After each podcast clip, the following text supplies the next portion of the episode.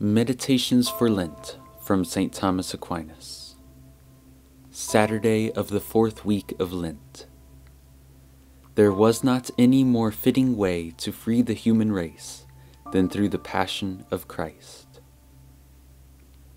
The suitability of any particular way for the attainment of a given end is reckoned according to the greater or less number of things useful to that end which the way in question brings about. The more things helpful to the end the method chosen brings about, the better and more suitable is that method or way. Now, owing to the fact that it was through the Passion of Christ that man was delivered, many things helpful to man's salvation came together, in addition to his being freed from sin. Thanks to the fact that it was through the Passion that man was delivered, man learns how much God loves him, and is thereby stimulated to that love of God, in which is to be found the perfection of man's salvation. God commendeth his charity towards us, because when as yet we were sinners, Christ died for us. In the Passion, he gave us an example of obedience, humility, constancy, justice, and of other virtues also, all of which we must practice if we are to be saved.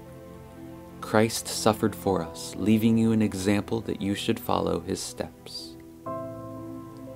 Christ, by his passion, not only delivered man from sin, but also merited for man the grace which makes him acceptable to God, and the glory of life with God for eternity.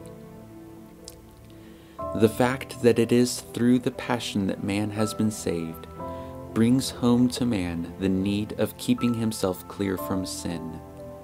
Man has only to realize that it was at the price of the blood of Christ that he was bought back from sin. You are bought with a great price. Glorify God and bear him in your body. The fact that the Passion was the way chosen heightens the dignity of the human nature. As it was man that was deceived and conquered by the devil, so now it is man by whom the devil in turn is conquered.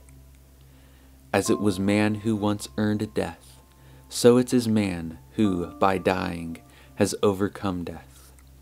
Thanks to be God, who hath given us the victory through our Lord Jesus Christ.